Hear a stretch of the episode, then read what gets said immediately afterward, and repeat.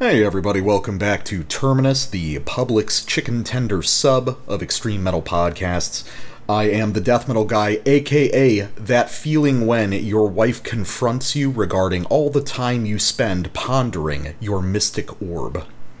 And I am the black metal guy, aka lyrical themes, uh, nature, darkness, introspection. oh, that's everything on the atmospheric black metal channel. Nice. Yes, yeah. Uh, the um, dude, I, I remembered the the AKA thing. I was trying to remember. that I thought I Go for was. I was going to do an orb one. I was going to do. Oh, an you were orb gonna one, you were gonna do an orb me. one too. I like how we were the- both going for the orb. The hour of the orb. Hour of the orb. That's which. So, so my period of meditation that my wife always confronts me about. Yeah, it's like you know, exactly. Yes. Um, women don't understand the orb. You know, I don't get it. I don't know. I got my. Uh, I actually got uh, me and my girlfriend a his and hers orb set. Hers is pink. that's that's good. that's it's nice. So you can ponder together. Does your, does your girl always give you grief for pondering your orb? Uh, it's the first time we've done like a deep terminus Discord in joke as as our intro. pretty much, yes. I I assume I assume the orb meme must be the orb memes must be coming from somewhere on the outside, but uh, they're certainly popular on our Discord. Oh, dude, pondering the orb. I mean, that that is a very it's a very terminus activity, you know, to to ponder your orb while listening to black metal. Orbs out, lads. Or orbs out. All right, we got we got a fucking show to do. Oh Jesus. Uh, we should just we should just finish it there. You got your orb talk for a couple minutes, boys. We're done. Um, all right, so uh, the, this uh, this show that we have to do. Okay, so uh, quick off the top, or should I put it at the end of the little like mini review at the front, the housekeeping What? stuff?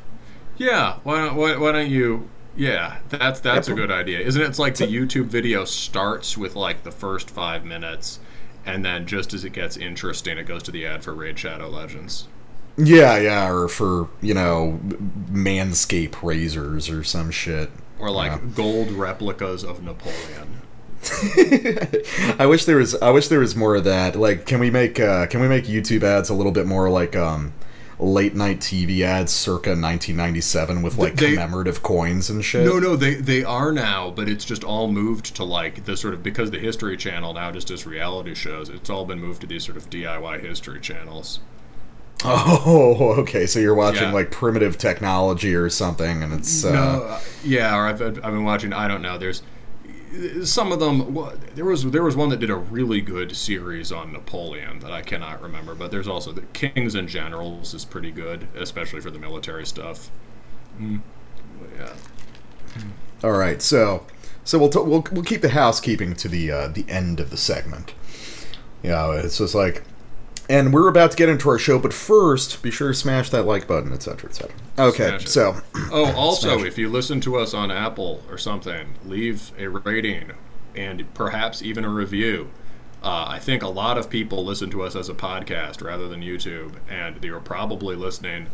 There's a good chance you're listening on Apple Podcasts, but uh, yeah, you could uh, help us boost our ratings there, and it would be dang. It's actually been- Oh, also, the one other thing would be, um, I should say, here, here's a classic YouTube whoring thing. Um, we have 450 subscribers on YouTube. Can you help us get to 500 by the end of the year? Oh man, that's like that's old school like Call of Duty commentary video shit. It's like I'll re- I'll release my next video if this gets 120 likes. oh Jesus Christ! Everything old is new again. Okay, so uh, our little block up front, little mini review. Uh, so last week we covered uh, the debut record by Mondo Kane, uh, black metal from Sweden. And this time, uh, guy hit me up on Facebook, uh, and I directed him to our email. Yeah, any of you guys, if you want to hit me up and talk about music, you want to submit something, please just send it directly to the email. I'm going to ask you to do that anyway if you hit me on Facebook. Um, so, uh, this is a guy from a project called Journey into Darkness. Um, the individual behind this project was in a sort of a, a doom death band from the early 90s called Sorrow. Um, it's like kind of deep cut, like earlier Roadrunner stuff. That was probably, I mean, shit, that was probably when they were called Road Racer Records. Um, but uh, Sorrow's uh, Hatred and Disgust is actually a pretty cool record from back then. And apparently, he's got a, a band that he's been doing for a while now called Journey into Darkness. Um, this is the third full length. I guess he released his first one back in 96, and then it laid dormant for a while and came back in 2020. Uh, so, this is the third record called Infinite Universe, Infinite Death. Um, so basically, what goes on here is uh, this is a symphonic black death project, heavier on the black metal, but you can see where the death metal creeps in along the edges. Um, and this is this is very trench coat era in a lot of ways. This is rooted right in the like early to mid 2000s, albeit with you know better production and kind of streamlined songwriting ideas from nowadays. Um, so I gave this one a listen earlier today, and I was just really surprised by uh, kind of the authentic relationship to that old sound. And really, what this sounds like at the end of the day, I, have seen some other reviews. People are talking about this. Oh, it's kind of like a stripped down Emperor or something like that. No, what it really sounds like is limbonic art. Um, mm uh, limbonic art, uh, but maybe a little bit less like dancing on the keyboard. You know, limbonic art was really keyboardy. Yeah, extremely keyboardy. I, I was giving them a listen before you came on just to make sure that I wasn't off base because I haven't listened to a full limbonic art album in you know eight years or something. Um, but yeah, very keyboardy, and this is also very keyboardy, very uh, symphonic instrument forward.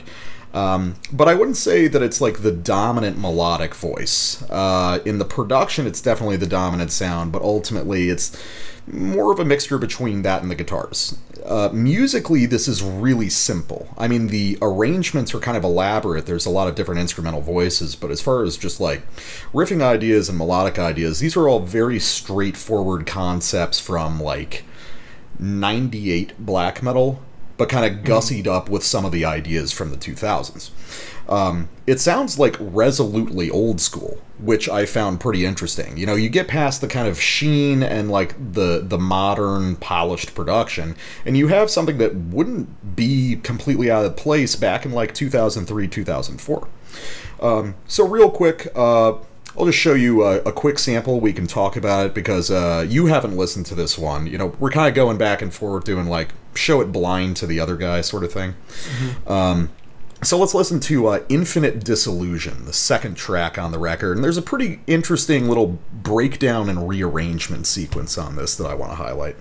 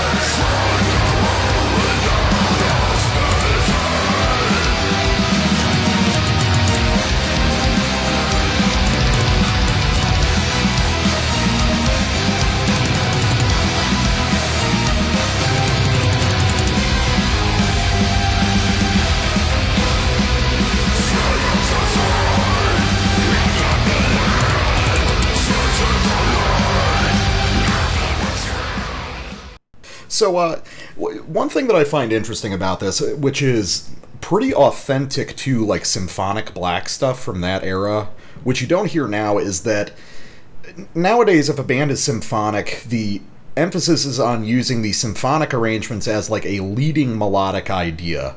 Like everything is kind of a supporting cast to that. Like if you're listening to something that like kids nowadays listen to, like Fleshgod Apocalypse, that's what it's about.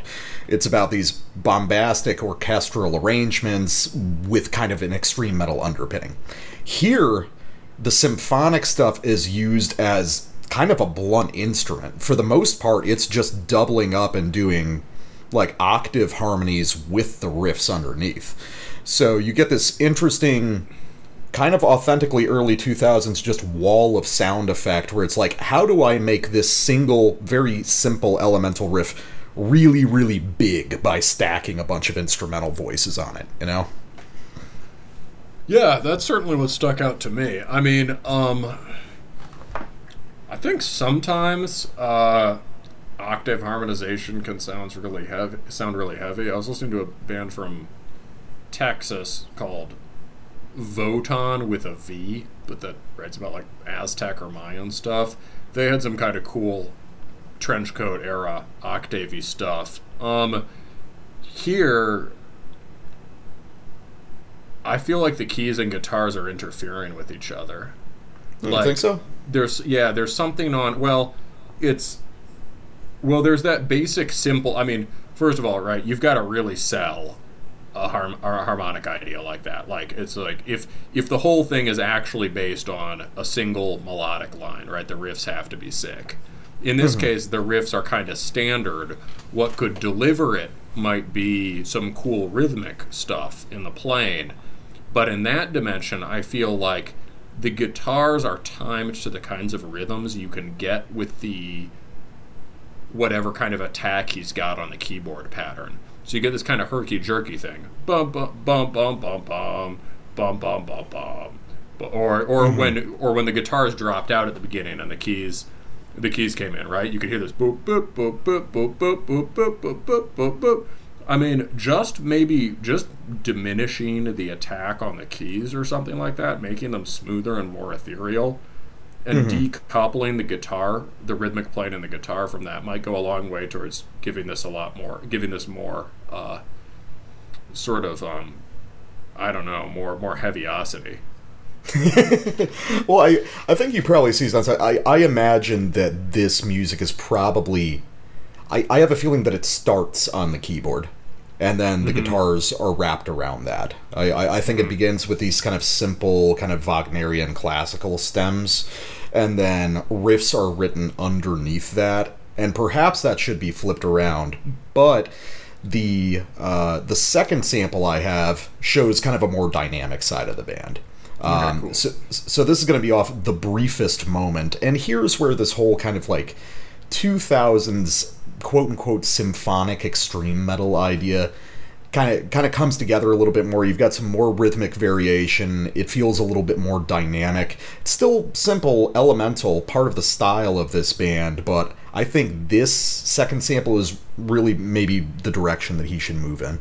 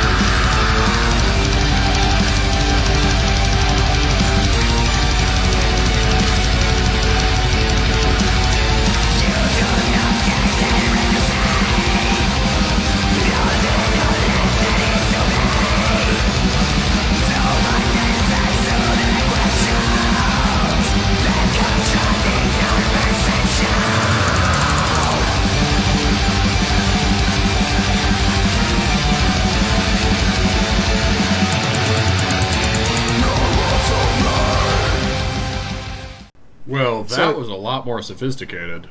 I was about to say, listening to that again, I was like, well, that probably that feels like it answers most of the questions you had regarding that first sample. Yeah, I mean, there's definitely still some um, weird herky jerky timing on the synths. The sort of like better better, just making the synths swell more would Mm-hmm. be good. But he's because he wants them to double the guitar, he's trying to get them to come in fast. And I think it's just the problem of like how do you play pizzicato strings on a keyboard?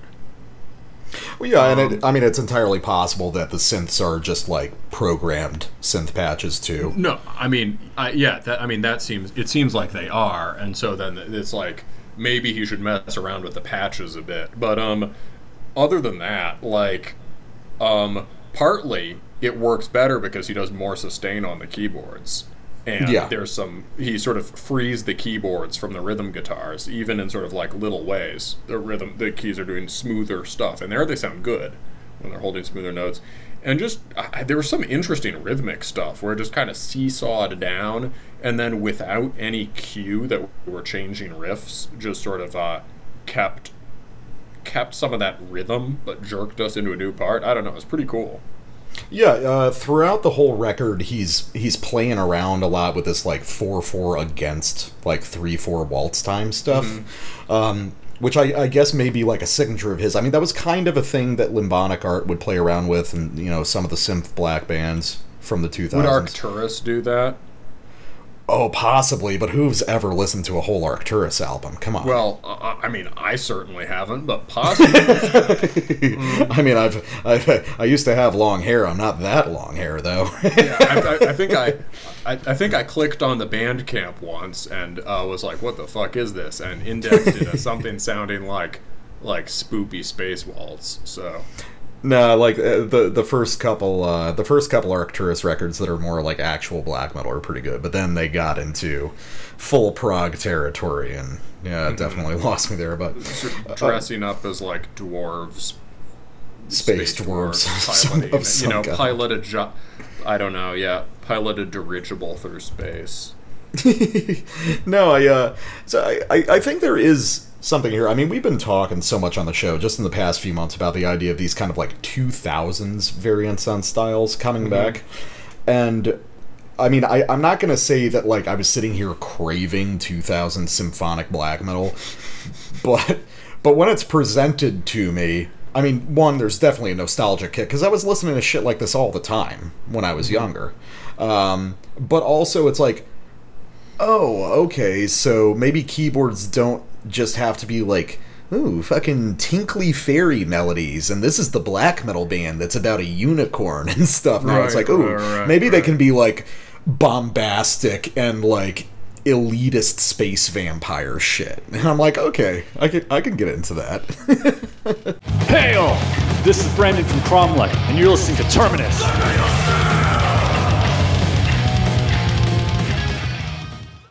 All right, we are back, uh, and this time we are listening to. But wait, you fuckers skipped ahead to get to the review. But no, no, no, we put the housekeeping at the beginning of the first main section this time. We're tricky. It's going to keep popping up at random times, halfway through reviews, in the middle of an interlude track. You never know. You know, it's uh, In the middle of my sentence. yeah, just just cut you off, and then it's like, oh, by the way, Facebook. All right, so before we get into the main show, social media, Facebook, the Death Metal Guy at Terminus Podcast, Instagram, the Black Metal Guy at Terminus Extreme Metal, and uh, for your uh, true support, Patreon or Subscribe Star, three dollars and up, Terminus Prime, five dollars and up. Discord, where you get to ponder your orb with other orb enthusiasts. $10 and up, voting privileges to determine what the nature of your bonus episode that month will be. Black Metal Guy, let us continue. What orb do you have for us to ponder today? Well, death metal guy, I was gazing in my orb and it showed me an upcoming release by a band called Plebeian Grandstand, whose name I have heard sort of being uh, thrown around for well, kind of a decade, I guess. Uh, we've we know some guys who were listening to them back in the day. Uh, I've only ever had the vaguest idea of what this music is. I believe they're sort of on the uh, uh, cited as you know people compare Serpent Column to them. I think it's supposed to be sort of uh, m- math math core stuff, modern hardcore derived stuff that has a lot of black metal in it, or something. Um, right, something with some relation to the ortho disso school we've been talking about. Um, and uh, I, you know, um, I s- still have not gone back and checked out their old albums, but this is this is a band that has been important to a lot of people, and I figured, okay, well they got a new one, let's check it out. Uh, so this is uh, Rien ne suffit, which I think is probably like nothing. No, it's either nothing is enough or nothing is not enough. You want to uh, you want to Google translate that for me while I'm talking? Yeah, sure. Yeah, Let's see. sometimes they double negative. And this is out on Debemur Morti Productions. So that means despite the sort of hardcore derivation, right, this is out on a prominent French black metal label, which just goes to show that uh, the most sort of the heavy or crushing orthodox aspect of French black metal, French urban, heavy urban black metal from France, has always been closely joined with the hardcore scene. Uh, things you could compare this to generally, very generally, would be stuff like Celeste or Throane, T H R O A N E. Um, Throane occasionally makes sounds that sounds like buildings are falling down, or very often, and this record uh, is definitely going for the buildings falling down approach. Um, and you know, generally this sort of, but you even get the hardcore underbelly on stuff like Aosoth or whatever. So this is coming out of that tradition, and you know, DSO, which has their crypto screamo thing and all that. So um, you, you get an idea of the general neighborhood. And point being, these guys have been doing this stuff since 2010 and really first EP in 2007. So I'd sort of be interested to see how the older records sound. Um, but as for this, this is a very obvious bid for like most extreme thing to come out this year right i mean the it is uh, an attempt to carry this dissonant clanging orthodox bm de- derived sound to its logical conclusion at the same time integrate it with uh, aggressive elect- aggressive avant-garde electronic music. Um, and so in terms of the territory it's aiming for sort of just um, uh, ap- apocalyptic uh, you know apocalyptic meltdown uh, via the best of both worlds um, it, it's kind of shooting for the same territory as humanity's last breath Mm-hmm. yeah so what, what do you what, what's your overall impression of this Oh, this is what retarded people think Serpent Column sounds like. that's certainly true um, it, okay, so it's it's what retarded people think Serpent Column sounds like. It's really not that extreme. Um, it's it's very loud. It's very dissonant. But I th- this is a record here to shock people that don't listen to extreme music. yes I think Um, that's that's that's it. Well, first of all, let's make it clear: it's not a metal record, not in any meaningful way. It's a skronky hardcore record that is not even ex- as extreme as other skronky hardcore records we've talked about. This is fundamentally less extreme than Sectioned, for instance.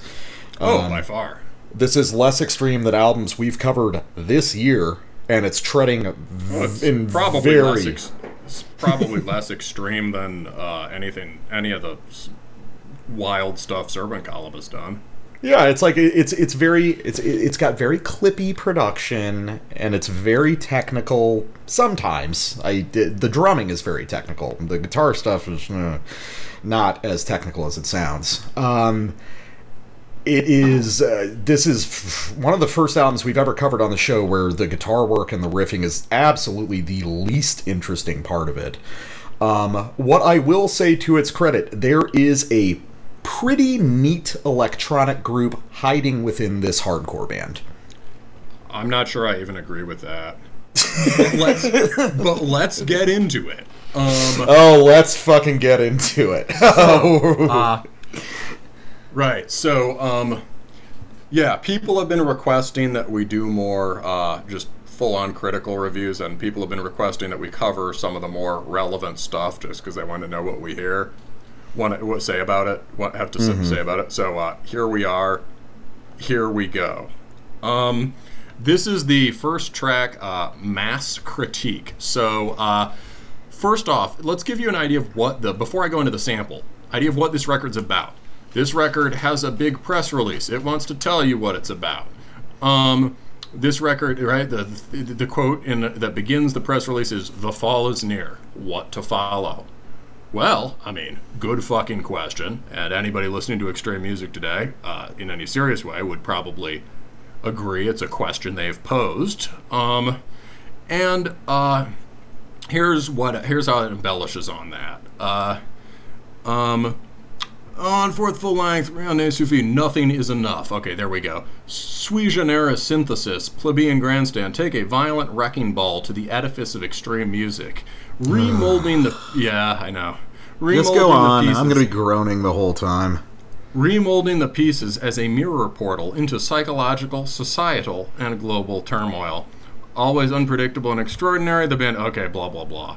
Um, so this is uh, so like the idea is they're going for a sort of horrifying social realism, right? Mm-hmm. Um, and fair enough, right? You know, because you know every there's all sorts of no matter where you're coming from on it, right? Everyone says they can't wait for the collapse and blah blah blah. But you know, uh, lest you forget uh, how the footage from Bosnia or Rwanda looked, or you know, if you're lucky, maybe you draw the long straw and you get Northern Ireland for 50 years, um, right? You get the troubles. Uh, very deeply unpleasant stuff. Um, that people in you know who've grown up sheltered in the West uh, can have no no imagination of. So maybe there's something to that. Making a really ugly record that captures that without the sort of uh, the sort of uh, glorifying aspect that so many other albums do. So let's see how they do this.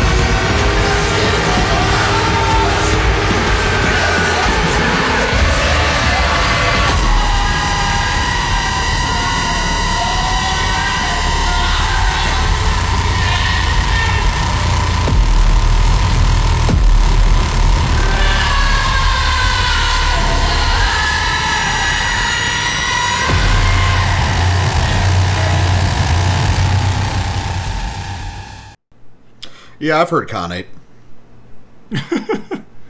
Is that what the vocals in Khanate sound like? Yeah, basically. Uh, it, this basically sounds like this is like sped up Khanate, basically.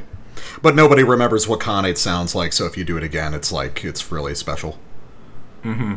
It's um so in terms of like it's so whether it's original or not is yeah, I mean that is a fair question because this record is basically I mean, I, I, we've sort of we've kind of like hidden the elephant in the room as far as how this record is written. We should have said up front like it basically puts the guitars not only are the guitars the least interesting part but it mostly is supposed to written as a kind of electronic album with the drums and guitars doing things that are supposed to work texturally uh, right so there's the sample you've just heard although it is the classic French Orthodox clanging intro. Um, it, it it really sounds like that for the rest of the record. Um, uh, in in general, so the uh, the record is really swinging for like a certain kind of abstraction and extremity and originality, right? So in terms of originality, okay, we can cross that off. Extremity, well, yeah, I think opening your record with someone who sounds like he's in desperate pain, you know, like you know, like he's just w- watched family members get mass executed or something, right? Uh, or lost a body part. Yeah, that's that's pretty extreme. It's definitely not like you know, it's it's jarring. It's not like um, uh, you know, the the kinds of anguish we're familiar. Oh, the harsh vocals express an emotion of anguish. Uh, but the kind of emotions. Of, the, the, the kind of emotions of anguish that we are used to the harsh vocals expressing are usually things like right sort of DSBM stuff or you know your Varg and you know you uh you stepped outside and remembered its modernity um or some you know th- this kind of anguish right? Um here this is a much more kind of in some way less some ways more uncomfortable um, for a spectator, uh, especially if you're taking the conceit of the record seriously. And it's an impressive performance. It probably hurt his voice to do that. Unfortunately, this is easily the most extreme moment on the record. Yeah. Uh, you will continue to hear variations of this, but with a blast beat under it and some And- tremolo riffs under it. and and without the kind of uh, modern Greek tragedy vocal performance, which Yeah. you know, which so like yeah, and basically, does the album sus- keep sounding this apocalyptic? Yeah, but only in the sense that it replicates what periods of just uh, you know social collapse and sort of mass violence sound like, which is, you know, lo- the proverbial long periods of boredom punctuated by sheer terror, right? But without the terror. Yeah, mostly mostly without the terror, which is like the operative problem. I mean, I guess honestly, man, my, my whole thing about this is that it, there's something about this record. and I, I think that probably mutually. The the, Oh, no, the reason, well, like kind of like I said up front, this feels like it is. This isn't act. This is secretly not for people into extreme music, like at all. This is this is the most extreme record that like a record collector nerd has. You know. Well, that's what I was. So, yes. So here's the thing. Although I have the flip side to that. Um, this goes together, though. Anyone who is used to listening to this sound palette, like, right? That is the only moment, what we just played you is the only moment on the record that's going to sound remotely jarring to anyone who has listened to uh, Paracletus, listened to earlier Ulcerate, listened to, I don't know, like fucking Jane Doe, or like uh, Ad Nauseam from this year, any of the newer Disso stuff, right? Any of Yeah. these bands, orthodox cavern type bands we've covered on the show. If, if, if you've heard that stuff or you've heard Modern Beatdown, like, no, none of this is, or you, or you're one of those crazy fucks who just listens to like, you know, real power electronics or harsh noise. like, like my co-host. Um, th- this isn't going to faze you at all.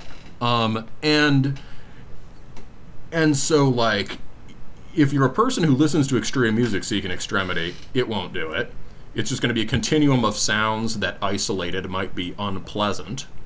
Um, and in a sort of like why am I listening to this way rather than a sort of like my mind is being peeled off way. Um, and on the other hand, yeah, there's the other kind of listener you're describing is also very inured to extremity, right? The rate your music kind of avant. Dude, I was about to say this is going to be top 10 metal records on Rate Your Music, no question, for this year. Yeah, absolutely.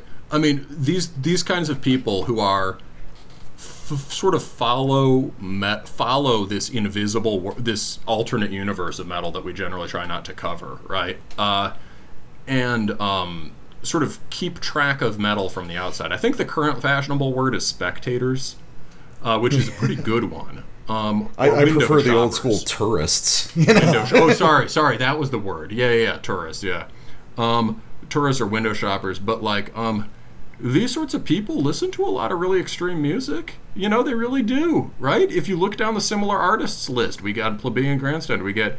Uh, it's part of this its own. It's got its own canon, right? Mm-hmm. Deathspell Omega, Dodecahedron, Serpent Column is the number three sound alike. Maybe Yeah, these are like these are the similar stuff. artists on uh, Yeah. on Metal Im- Archives. Imperial Triumphant, um, Ulcerate, uh, Pyrrhon, Gorguts, Blut Aus Nord, right? Uh, It really we get to sounds like secret. none of these, of course. Right, the Secret, who suck, Hexis, who are good, Jute Gyte, who sucks, Celeste, who are good. Anyway, it keeps going. Um, but point is, like, if you're into this stuff, um, uh, the the people who follow this sort of thing, um, are very inured to extremity, and it's in part because they choose bands where all the noise flows by them yeah, it's and that's one of the problems. Easier, it's Yeah, that's- actually easier to listen, listen to a record of really continuous, harsh noise, harsh, noisy, dissonant textures than it is to listen to a record like, um, as you were going to say, that that sectioned right where the riffing suggests immediate physical violence. Yeah, yeah.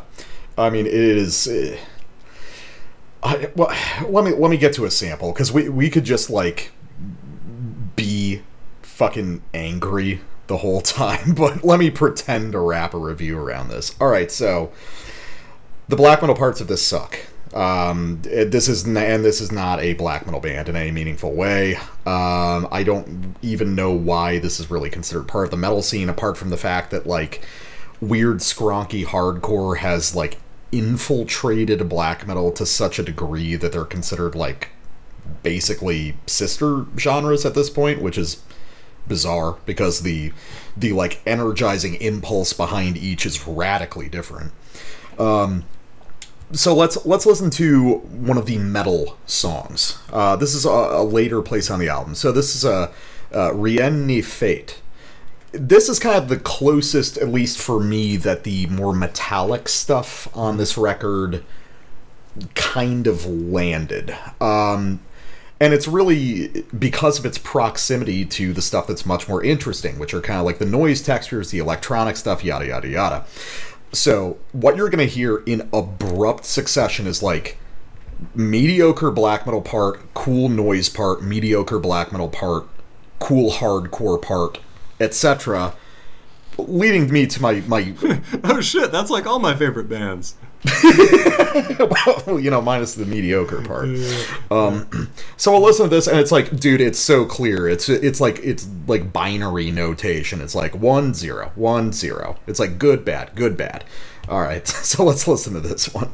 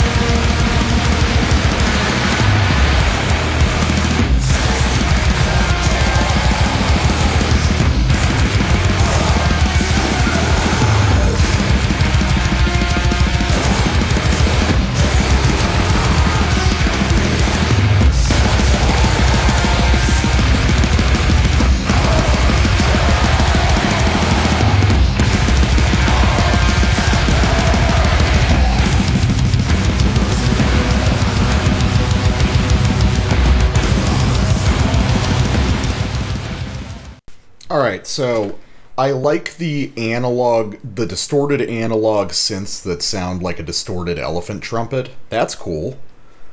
uh, that's yeah, that's the other highlight of the record. Yeah, that's that's neat. Um, I like some of the more hardcorey rhythmic stuff going on. Um, but the black metal riffs suck. They're not real riffs. Have we run out of spooky orthodox arpeggios yet? Like, is it even possible to fucking write one anymore that hasn't been done before?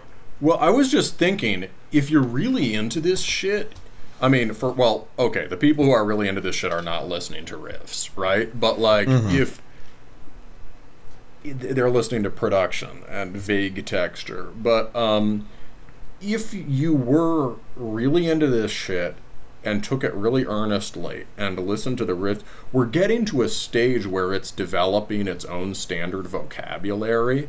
So like you could go just like we'll listen through something and be like, oh yeah, that's like a cool variant on a Satanic War Master riff, but they turn it around a bit at the end, more like uh, you know, who, who knows, Yeah, more yeah. like Emperor, right? You know, all the shit we do on this show, basically. You could, if you were really into Disso stuff, you could start to identify things like that. So, like at the end, it was like, oh, there's, I started to hear like, oh, there's the riff. Where you sort of like uh, you sort of trem in a kind of nebulous way, and then you feather up the arpeggio and hit this kind of major key thing. I mean, that Azothist record had an entire song built on, I think, that exact idea. Mm-hmm. Um, Yeah. It's so it's like getting its own standard riffs. The problem is they all suck. Yeah, they all suck. And also, we literally heard and we heard, we heard the Ad Nauseam record earlier th- this year, which is an album basically built out of those riffs, and all of them are better than everything on this album. Oh yeah, so- I mean to be sure, yeah, we have given there are things in this tradition that we have uh, given better reviews than this. I think at this point, listening to this makes us listening to this brings out everything we find frustrating about the worst versions of it. Uh, yeah, no, it's it's like there's plenty of we've covered a, we've covered a lot of like really dissonant stuff this year. It's just like I, I think we have compelling reasons for why all of it's categorically better than this. This has this like this has this like a baiting quality to it where it's just like I don't know this this is such a frustrating record like so intensely and uh, yeah, and before people can like address it in the comments yeah of course it partially it's like in internecine scenester warfare shit yeah okay congratulations yeah yeah But I'll, that that's not really it though, because like I like Celeste, I like Hexis. Those are very black. Clean, this is the ultimate clean black T-shirt band, right? But those are those are very clean black T-shirt, French hardcore black metal kind of things. I think Hexis is from Belgium or something, but um, they're same deal. Those are good bands, like good. Like I like I, I talk about liking Celeste on this show. Like I mean, they're not quite seen as black metal bands in the same way. It's weird that Plebeian have this cred within the metal scene, that's for sure, or are seen as metal. Um, I mean, but I think it's- Celeste it's- are kind of seen as a black metal band, or were back in the day, and have way more to do with it than this does because Celeste is kind of relentless, uh, relentless monochrome riffs. But it's like plebeian grandstand are only considered part of the metal scene because of like record collector nerds on Rate Your Music and like the coolest guy at Decibel shoving this kind of shit down our throats. You know, that's Well, so yes, okay. So there's some interesting politics to it. The other thing is just, I mean, I, I gotta gotta say it again. You know, the classic. We've, ref, I think the Hessian firm guys have talked about the kazoo test, which is not a phrase I'd heard, or is I think a phrase I'd heard back in the day but forgotten.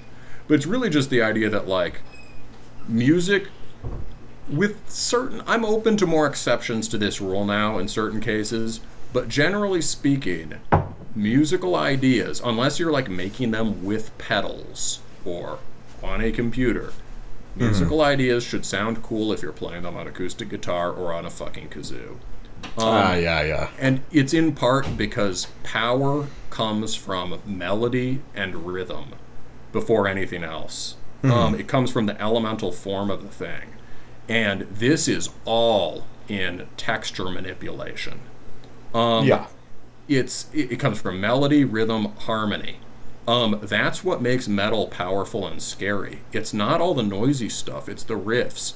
If you played De Mysteriis Dom Sathanas on a verbed out like acoustic guitar, it would be terrifying. And in fact, Yeah, it'd saw a lot still of- be scary as fuck. in fuck. fact, Yeah. I mean, in, in fact, you know, that approach to guitar production is on following the voice of blood, basically, right? I mean, that's Yeah. kind of like, I mean, you know, people have done that essentially, um, or you know, the other thing is like Iron Maiden played on tinny laptop speakers is still very heavy because it's Iron Maiden. Yeah, yeah. It's like I mean, this is this is the the the terrible consequence of Anthony Fantano becoming the world's most important music critic.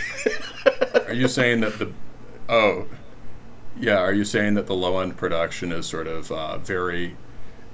Is, is really just massive and heavy and murky and just it's massive and heavy heaviness. And abrasive. You know, it really gives you that feeling of you know darkness and intensity and shit. What the fuck?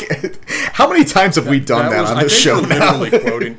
I, I think we're literally quote if for our listeners, if you're curious, I think we're literally quoting his review of a Xibalba record, probably Hasta La Muerte, yeah, yeah, yeah, yeah. That was or uh, Tierra y Libertad, or something. One of those two. I don't know. Yeah. Okay. Okay. So here's here's the the one concession that I'm going to give to this record. I think maybe unlike you that there's a pretty cool electronic project lurking within because there's a couple tracks that are straight electronic on this and i think those are the highlights of the record i think that if they created a record of just this kind of material i would actually listen to it and enjoy it a lot so let's go to a track called Tropisme. It's like just under three minutes. We'll listen to the whole thing. And for me, the, the the salient question, you know, while you're listening to it is clearly their heart is in this. This is where the band resides mentally. So why are we wrapping a crappy orthodox black metal record around it?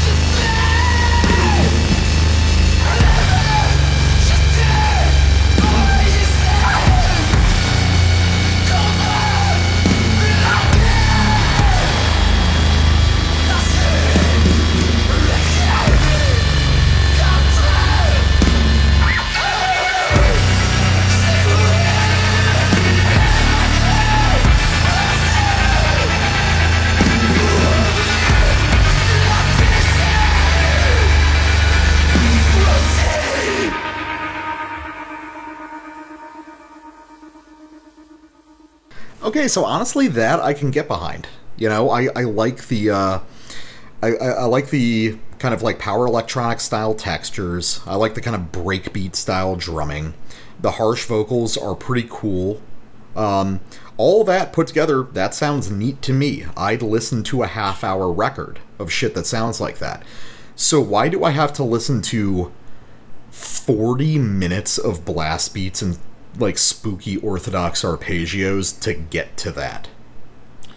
Yeah, that is definitely one of the better parts on the record. I, will I'll give you that. Um, and uh, yeah, the vocals there are that's one of the few places where the vocals approach the extremity of the beginning of the record. Um, mm-hmm. There, you know, uh, he sounds pretty pretty frenzied there, but um, and you know the sort of yeah double time mecha blasts, which I think are being played by a real drummer, but clearly are simulating a drum machine. Uh, it's um that's all yeah that, that's all pretty good. And i like the note of tonality at the end. Like one of the things that's closest to a riff and and yes i know you can write really dissonant crazy riffs of course. But like one of the things that's closest to a, a, a something with some definition and power to it on this record is just the dubstep bass line at the end you know you get that you get that falling bass line it's like ah tonal color and sort of a, a defined thing that one can one can engage with. Um, well, that and uh, that's the thing is like a, an album of wall to wall chaos, or it, it's not even chaotic, but mm-hmm. you know what I mean. The affect of yeah, chaos yeah, yeah. has no yes. power. Like it, it, it, has no real energy behind it because there's no there's no contours or definition to it. I mean, you get something like power electronics, oh. it kind of gets away with it because it has like a, a, usually like a vocal line guiding it providing these kind of mm-hmm, mm-hmm. signposts to create structure and to make everything very heavy. For the most part, for the most part, this record just circles around itself. It's just like, oh, spooky arpeggios, blast beats. Uh, none of that's extreme anymore. I mean, the it's, most extreme moments are the electronic ones. Well, this is a classic punk scene issue, which is its reactive definition of power. Mm-hmm. Punk thinks of power as exercised against. That's the only way it can legitimate power. Um, and thinks of it as sort of rebellious, deconstructive, breaking down, and it associates like it with like chaos, demolition of form, or something, right? For it's like punk is the mo- like power is like things falling apart and being like uh, blown open and shit. Um, the problem is simply that like that's not how it works. And if you want a good example, listen to uh, Hear Nothing, See Nothing, Say Nothing, or Why, which are mm-hmm. based on sort of monolithic clarity of form. Um, yeah. And, and, you know, listen to something like Crass, which really does sound very punk and has the same kind of unpleasant wall of sound quality that this record has, right? Sort of inner mm-hmm. clattering, right? Successfully sounds successfully sounds like it's um you know, uh, demolishing boundaries and, you know, scrambling, scrambling categories and whatever. And it's like, yeah, sounds like a fucking mess. Um, and, you know, and so this record is, it has that kind of misconception about power that animates a lot of punk stuff. Um, and which is like the opposite of what you'd get on, say, an Iron Maiden record. Mm-hmm. Um, yeah. The, um, which is just like I mean Iron Maiden is almost like laughing. It's I just almost imagine it like uh, like Eddie laughing or something, right? This music is just Iron Maiden is like from the perspective of music like this, Iron Maiden is the most naive, tinkly, like childish sort of uh, music, but Iron Maiden's a lot heavier. Um, oh yeah. Uh, so let's go to um, you know, I think I don't even think we need to go to my sample. I mean, there's a part Maudit is also a good part. Um, I think there's a place where, eh, in fairness, due dil- given how negative we're being, let's go and do diligence. But I really just want to get back to the stuff we're already talking about.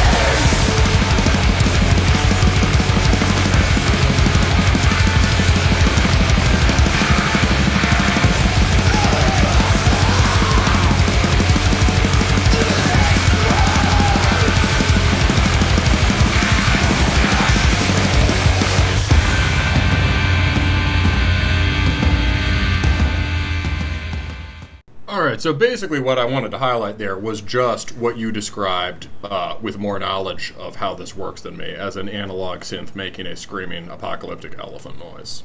Right? Yeah, that's cool. Um, and the the continuous gravity blast is cool. I like that. Yeah. Yeah. Yeah, no, the drumming, I think one thing we can all agree on is the drumming is good. Um, but um, the uh,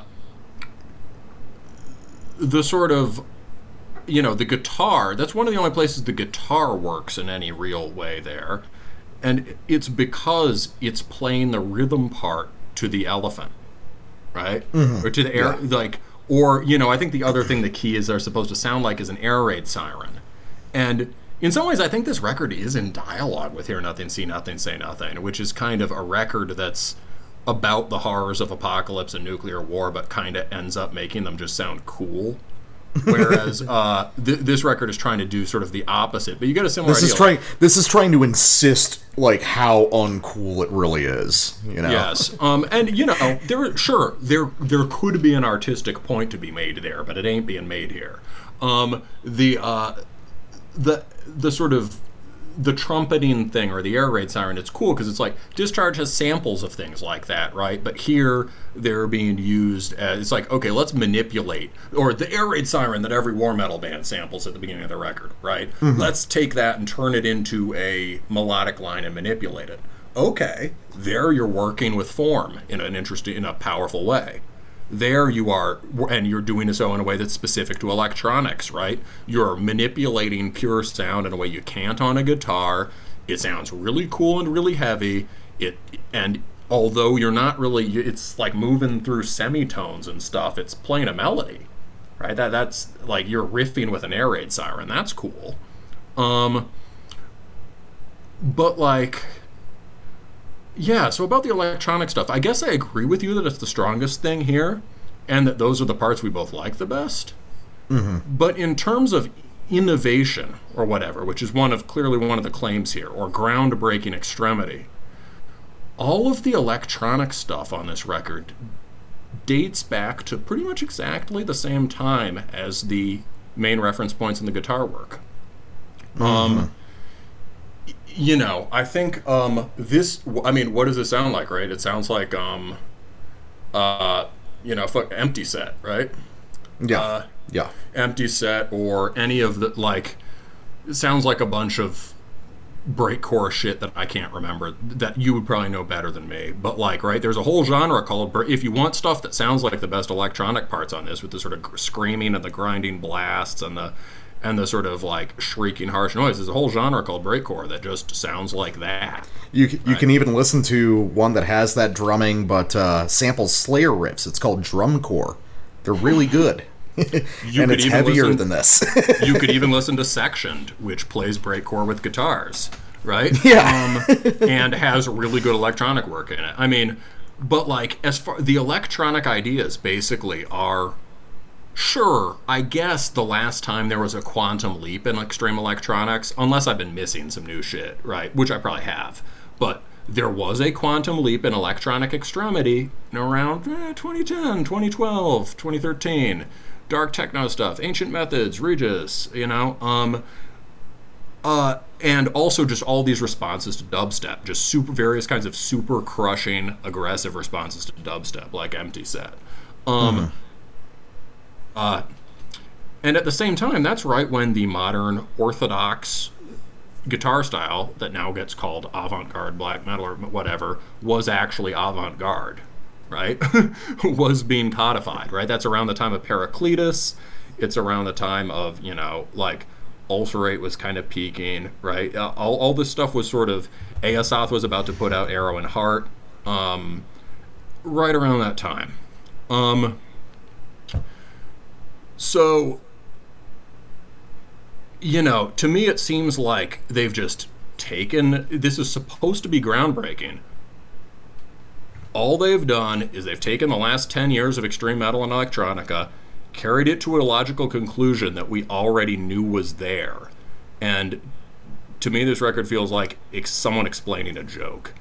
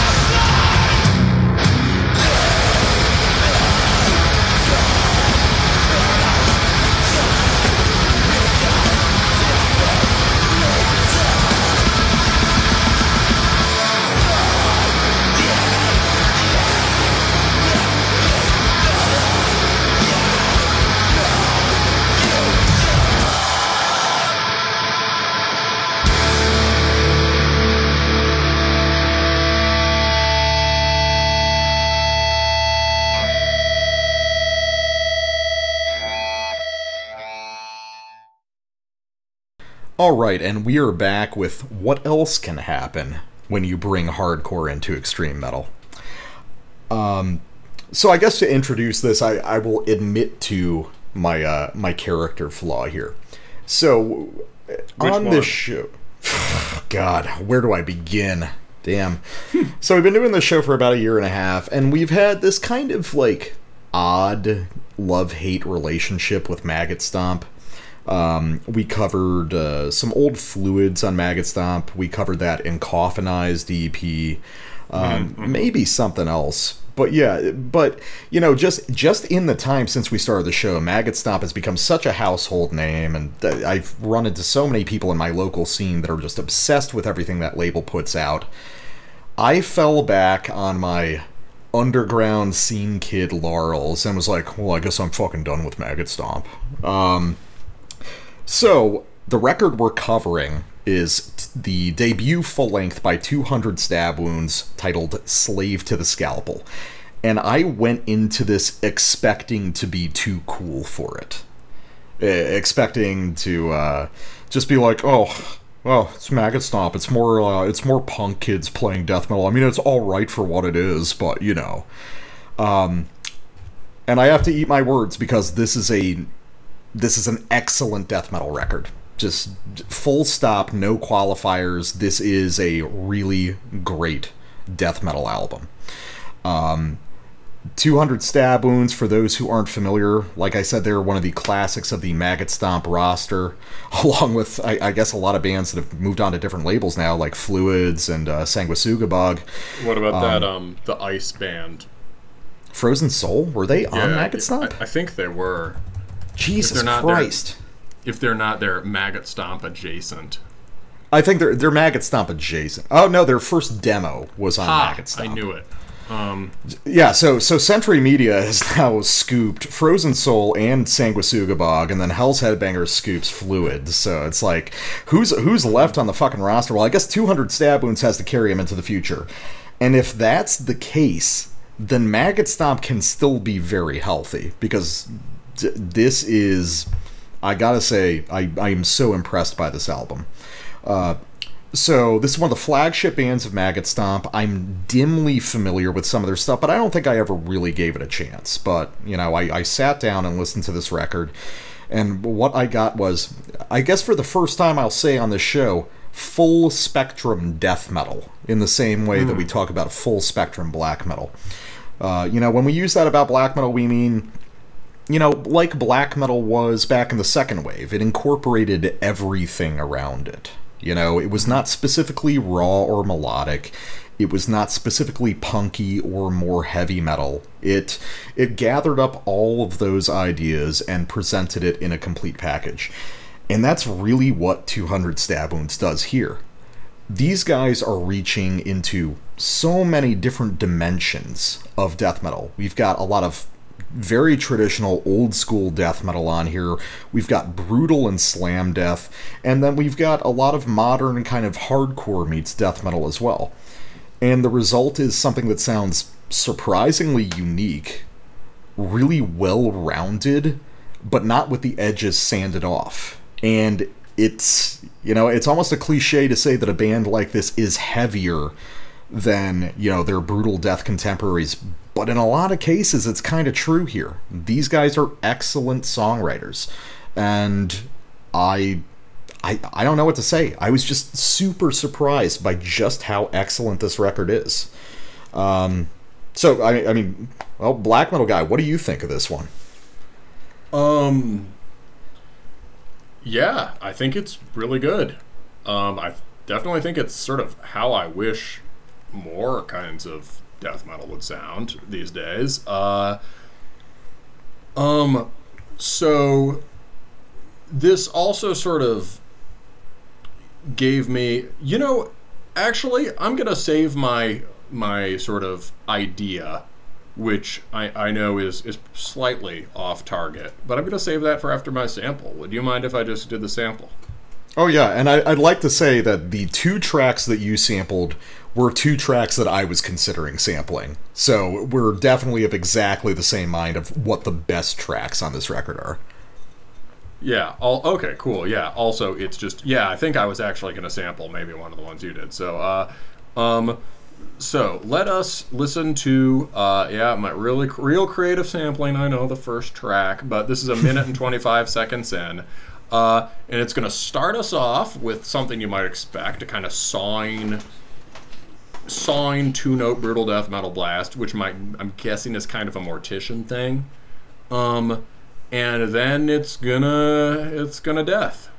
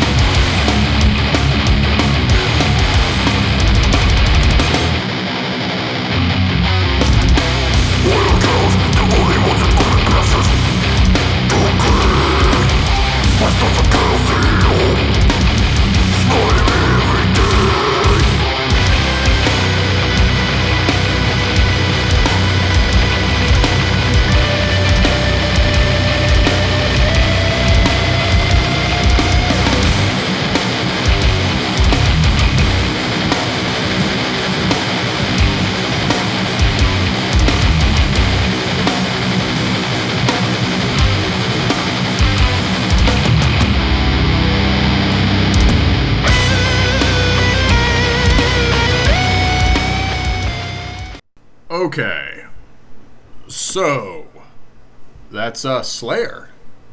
oh yeah. Um, So that was the thing that really surprised me, right? We got that Mortician Blast, and then we got that kind of like retarded skank thing where they keep the riff going. It's like, okay, that kind of makes sense. Sped up two step thing.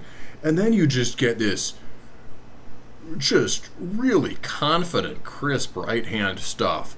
Just like, I'm going to do two triplet sort of trills and then just like, like thrash out the, you know, thrash out the root note on the end. And it's like, whoa, those are that's that's a Slayer riff. That's that's Slayer. Mm-hmm. Um, and you get that kind of like just tempo pushing, tempo pushing two step stuff, and then they break it down further, and you get you know.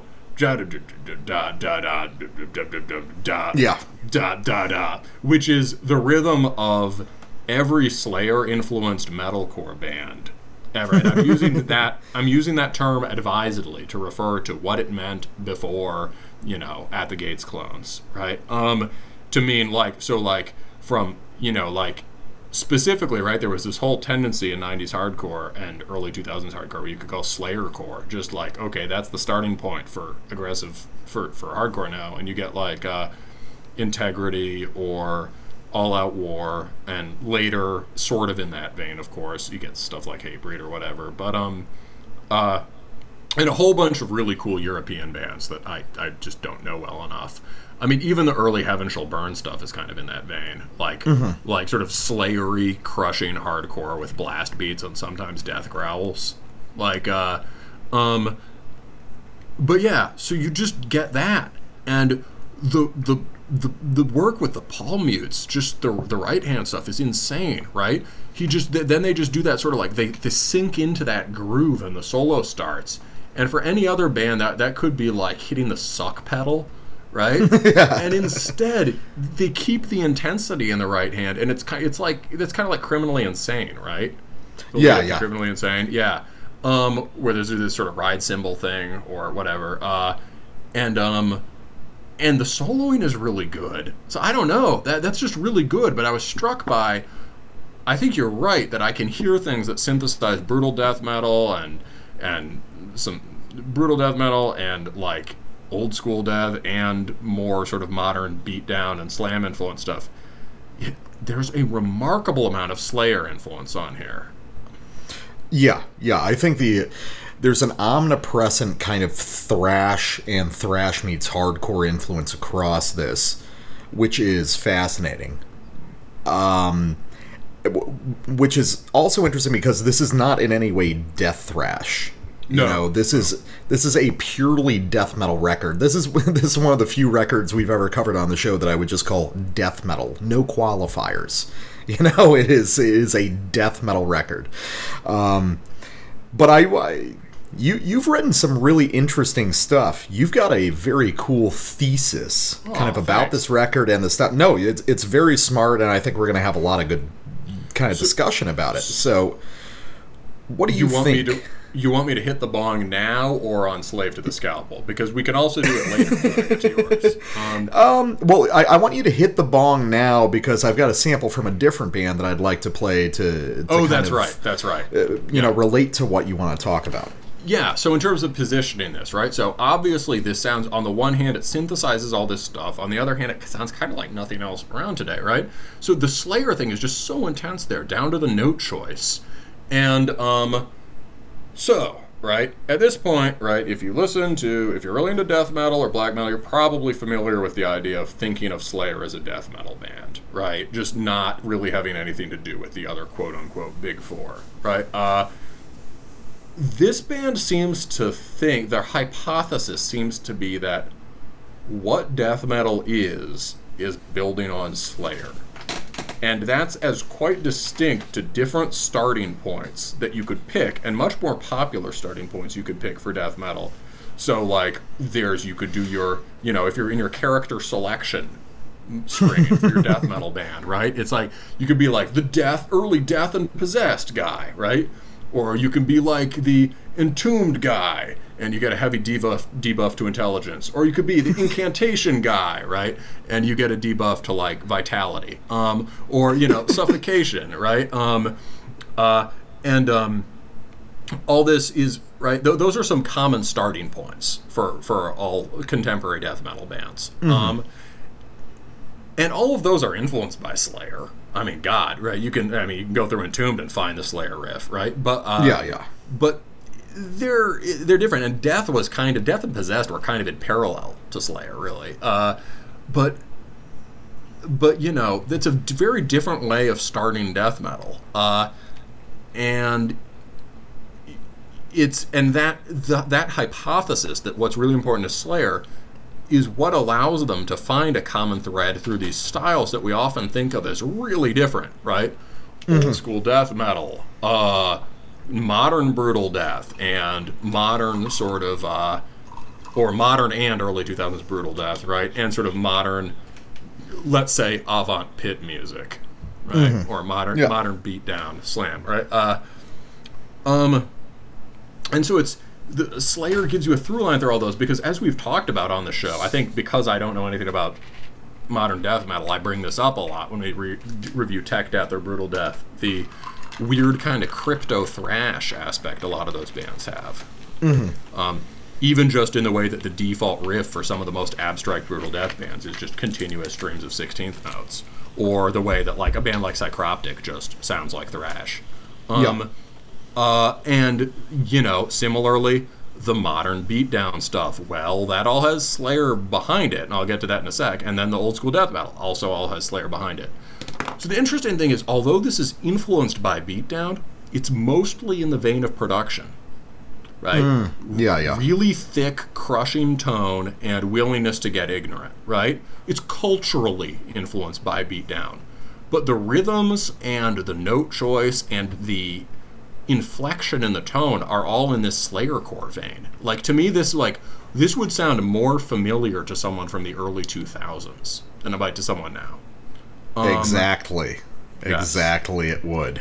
Um, so, one, just brief aside, production on this record is incredible. This Oh. is what a mainline death metal record should sound like. This is I was awesome. I was gonna say that. Yeah, my one last note on the the Galaxy brand is the uh, the what the production does is it takes the size of the beatdown tone, and then it crisps it in the way that Slayer had this fantastically crisp tone, or some of the Slayer core bands did. Um, Yeah. uh, or you know like catharsis in the more crusty side of things a really crisp sort of uh, searing tone and so here you get so suddenly the music has more bite than you know like obviously we fucking love Xibalba and we love shit like that but in the wake of that the music could sort of beatdown could get very flabby and sort of regress back to deathcore like bong bong bong bong bong right? Or like the things that we don't like about nu metal. But so this is like you take that tone mass and you give it sharp edges and it becomes really crisp and powerful and enjoyable Yeah, no, absolutely. It, it it sounds wonderful. It's a perfect, you know, everybody knows me. I love brutal death and slam so much, but the tone, as far as mainline death metal, this is phenomenal, phenomenal recording and production. But kind of like uh, bridging off of the Slayer idea, um, the idea of Slayer as a starting point for death metal, and also talking about the early and mid 2000s. Uh, have you ever actually listened to because because I think your thesis is basically correct that this is an idea of okay, what if death metal is about Slayer? But what's the immediate influence to a band like this? Well, have you ever listened to Skinless from New York? No, I think um, no, I have not. I think the name and the the logo make them seem. I, I think they're too easily confused with that band Skindred. uh, my my favorite reggae metal band. Okay, so so Skinless, and this is what we're talking about. We're, we're going back to the early mid 2000s. Skinless, um, you got into the stuff a little bit later than me, but right around, it was probably the tail end of when you got into things. Skinless was a household name. Uh, they were a just really well loved, like not the biggest, but like you know the second string death metal band. The, they were wonderful. Um, incredible band. They're still around, still doing records, but they've never gotten back to the prominence they had in the 2000s. But listening to this record, I was like, holy shit, this might be a primary influence here, of all things. So let's listen to the title track off, I think it's their third record, uh, Trample the Weak, Hurdle the Dead. Third or fourth record. And listen to a clip off this and tell me if you don't hear the similarity here. We're not just going to shoot the bastard. We're going to cut out their living guts and use them to grease the treads of our tanks. We're going to murder those bastards by the bushel.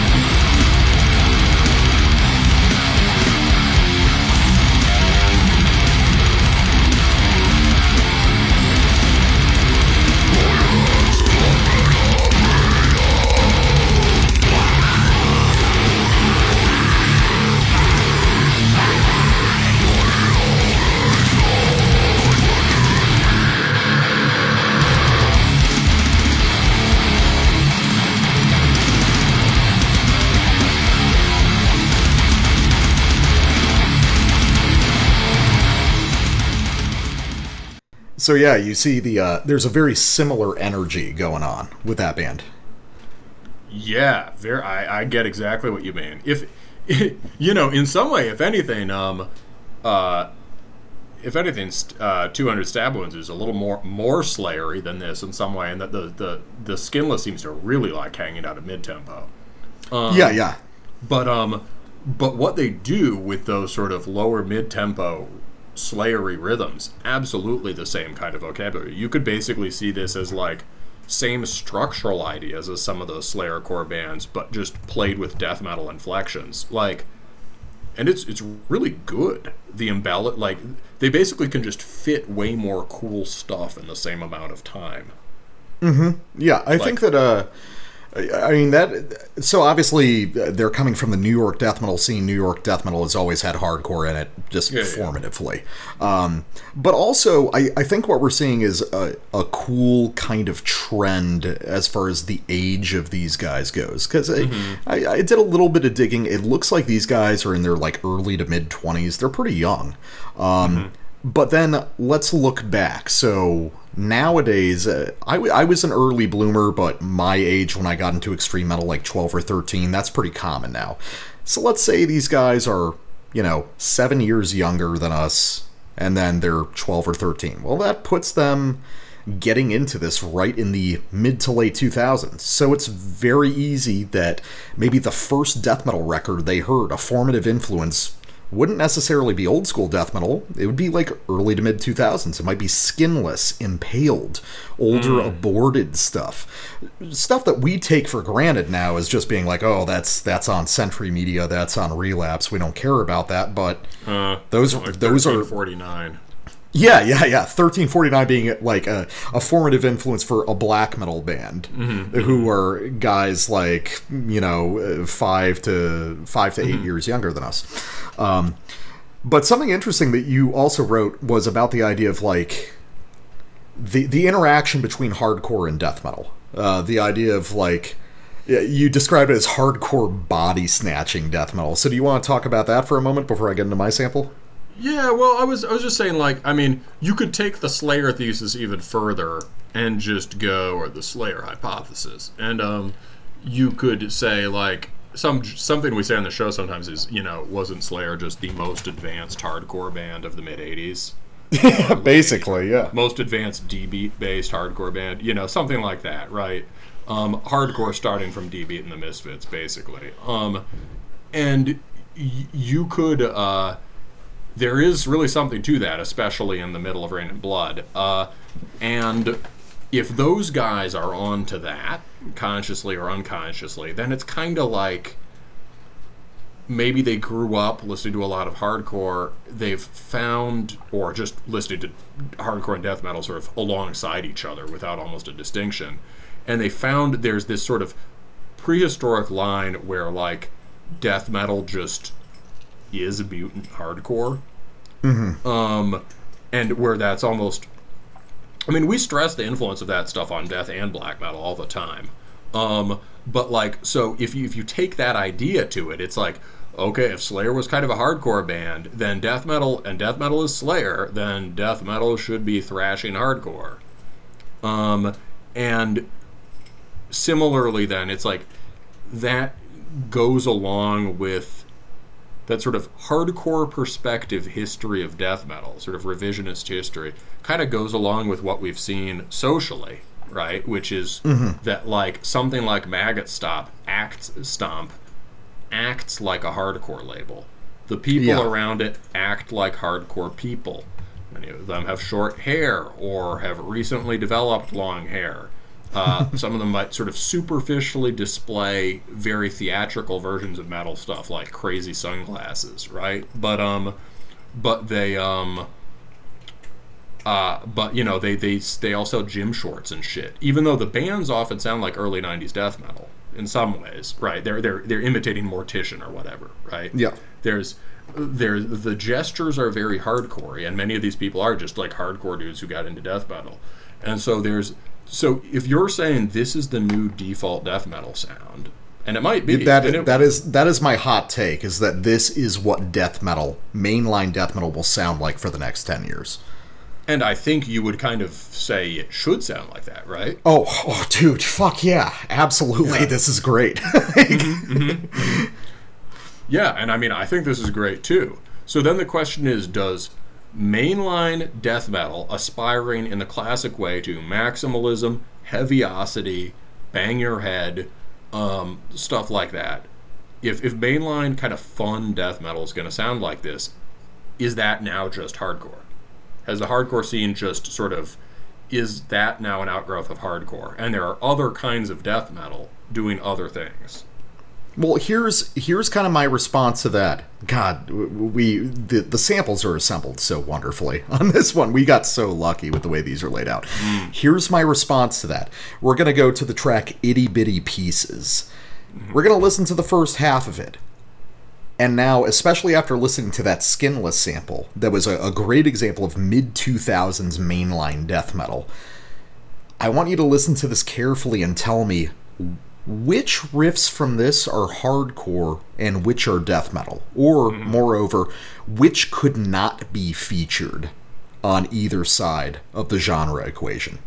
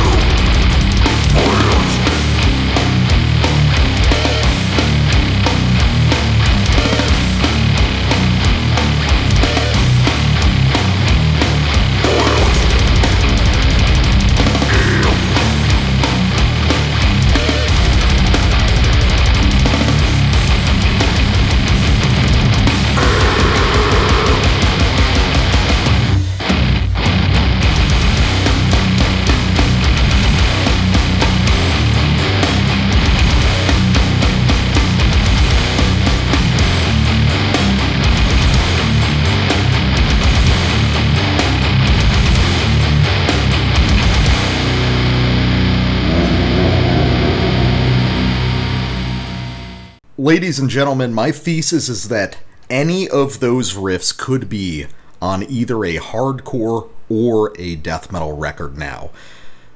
My other hot take, apart from this being the sound of death metal in the future, is death metal and hardcore are damn near the same thing now. Yeah.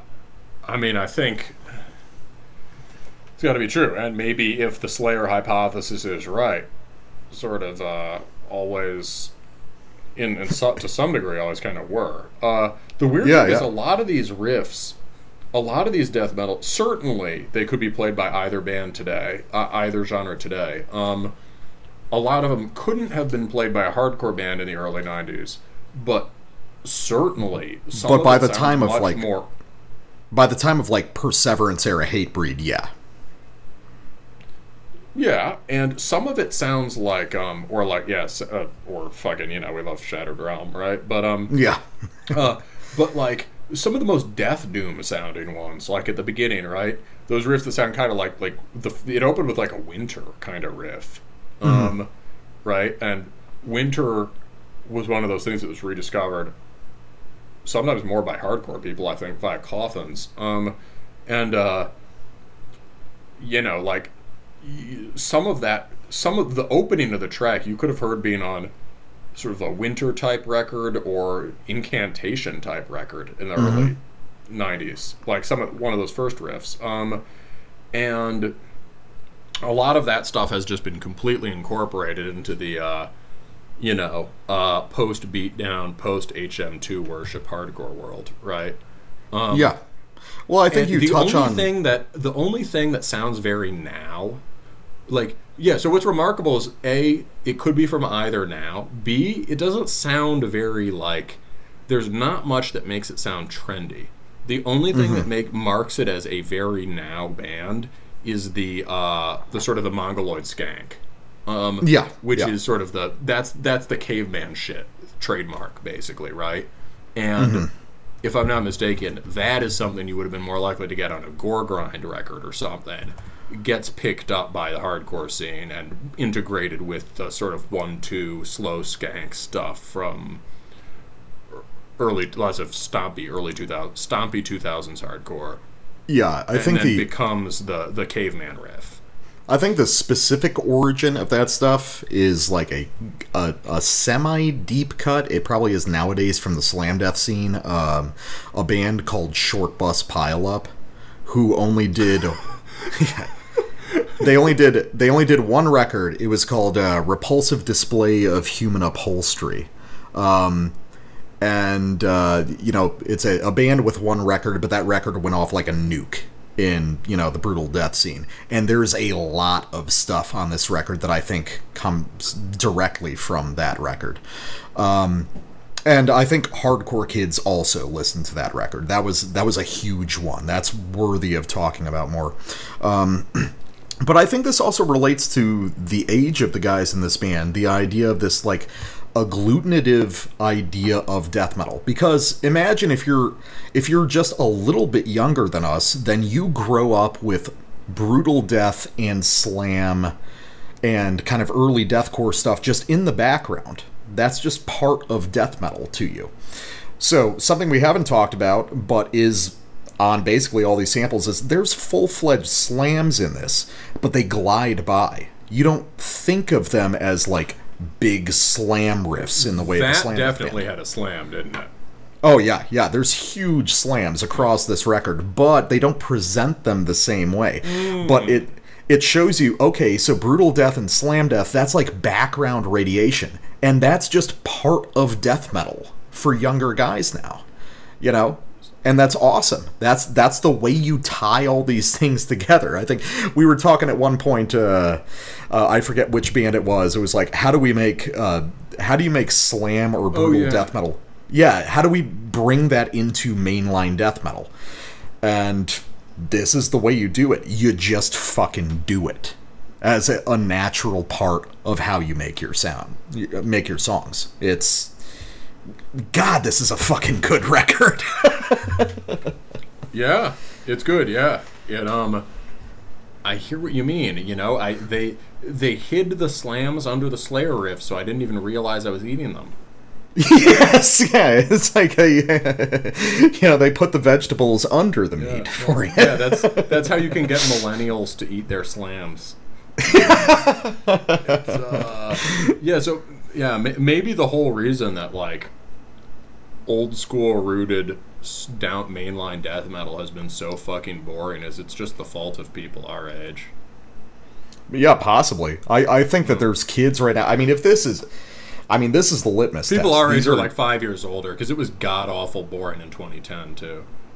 Yeah, it was. But now we've got kids in their like early to mid twenties who are just blowing shit up like this. Are It's we like- finally past the Swedeath glut? Did that Oh, we are. quietly because it was still going it had sort of transferred over to the hardcore scene as this sort of like canned HM2 crap thing. That must still be around. But like Oh yeah, it's and it's still around in metal too, but like I mean, that's that's nostalgia bait for people our age and older now. has has Maggot Stomp basically because that was like the going candidate for default fun bang your head meat and potatoes death metal for a long time and it was not a very satisfying one. So is it that Mag and it sort of it astonished me how long that lasted. That it was mm-hmm. revivalism from the beginning and it had like an a, a 15 year run uh, almost between 10 and between 10 and 15 years of the same revivalist sound. And so did and it seems to have quietly rolled over and whimpered and died the, last couple of The the revival movement lasted longer than the gap between the origin and the revival movement. that is absolutely true It's like 15 years later, So, people are like, like- "Oh, we're bringing back old school Swedeath," and it's like it just died like three years ago. The original thing. well the best i mean the still the best Swedeath revival record was just written by the drummer of entombed Yeah, yeah. like like like nobody's beaten Death Breath to this day. He, he wrote that right. He wrote those records like 2008 or something or seven. Um. Anyway, so okay, that's a tangent. All right, what do you got? Um. So I got another sample. Um. And here, as far as the range of sounds on here, um, this is the title track, and here you get something that's closer to a pure modern beatdown moment.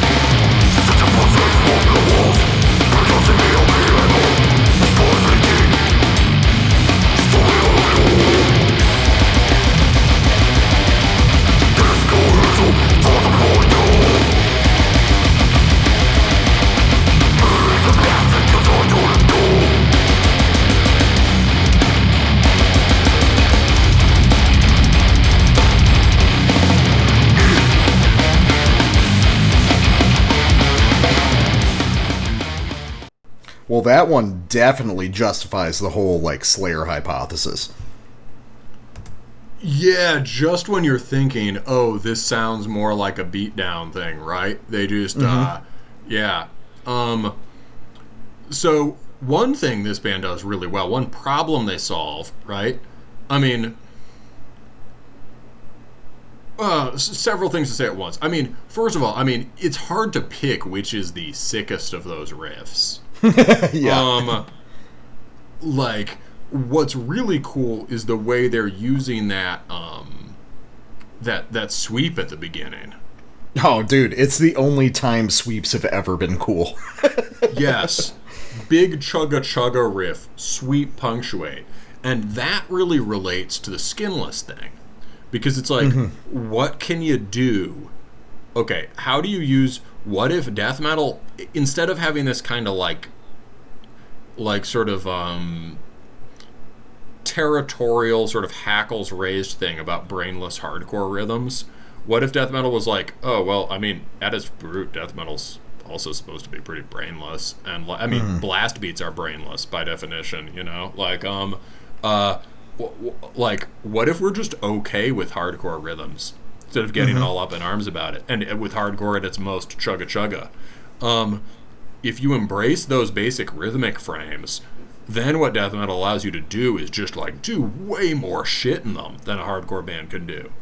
So the the sweep pick, and then they lock it into just that sick, um, really the, a, a consistent technique throughout this record is the up tempo two step, and they lock it in using the sweep riff.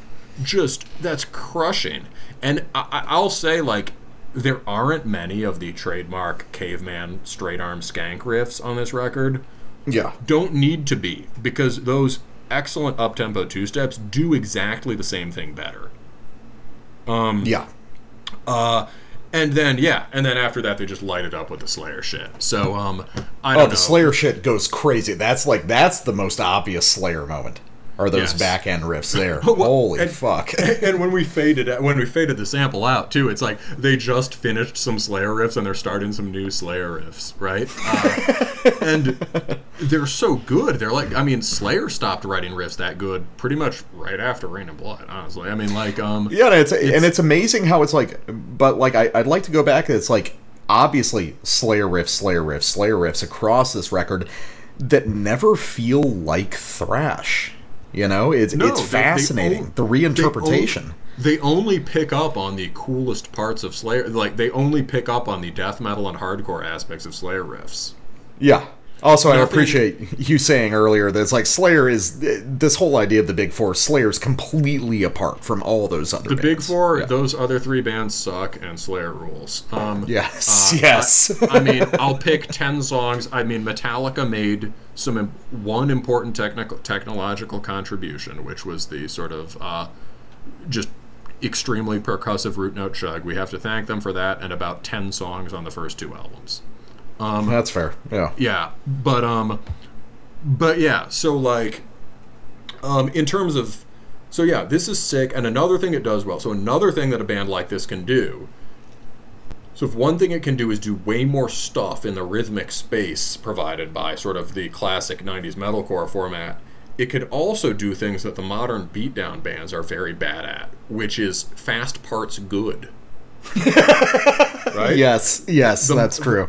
The modern beatdown bands like there are occasionally bands that succeed at going only slow and some bands realize that okay this is our strong suit and then you get down tempo right Yeah. but very often in these bands the fast parts exist solely to set up mosh parts and Yeah. they're simply not very good but like all the riffs should be good Well, I mean, this this goes back to your idea. I forget which band we were covering on the show, but mm-hmm. your your thesis statement, which I've come to basically agree with, which is that death metal needs hardcore to create rhythmic developments, and hardcore needs death metal to develop riff mm. ideas.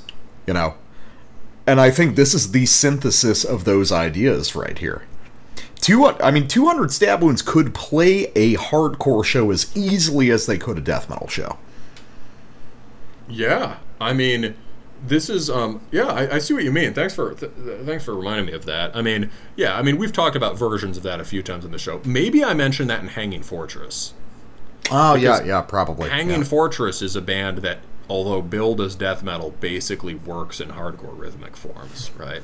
yeah, they've got they've got like a Bury Your Dead style hardcore track on their on their album we covered last year. Um, so real quick, I I'll get to my final sample. So, drilling your head. We'll listen to the whole thing. It's a two minute song. So here's where we're gonna show our age a little bit. Uh, a lot of a lot of kind of younger guys listen to our show, like mid twenties and younger, which doesn't seem like a big gap, but in terms of like a music scene, it actually is. So you're about to hear a bunch of very groovy, obviously hardcore inspired riffs that I do remember from 2000s death metal, but we never thought of them as hardcore. We didn't have that vocabulary. Because back then there was still a serious sort of animosity between metal and hardcore. Now everybody listens to everything. It's completely different. But the idea is these ideas have existed musically for 20 plus years now, but we have a different interpretation. W- Let's think about uh, like a, a great example would be a band like Jungle Rot, who basically play like down-tuned Madball songs and turn them into death metal songs. So, oh yeah, your old favorites, Jungle Rot. Yes. oh, Jungle Rot is so Oh. fucking good. the death and I- metal and- guy used to the death metal guy used to legitimately piss off other death metal fans by telling them he liked Jungle Rot. Yes, yes. And also, and here adding to the idea of the synthesis, Jungle Rot, a band that had been on Century Media, was just a standby band, is on Victory Records now. So You- it makes perfect sense. I was like your I was like your like you know like I was the person you could talk about hardcore with. You, you, you, you came you came to me like, "Am I crazy? These hardcore bands, they sound good." And I'm like, "You're not crazy, death metal guy." exactly. So, well, let's let's listen to "Drilling Your Head," and yeah, here we go. Jungle Rot in 2021. Let's go.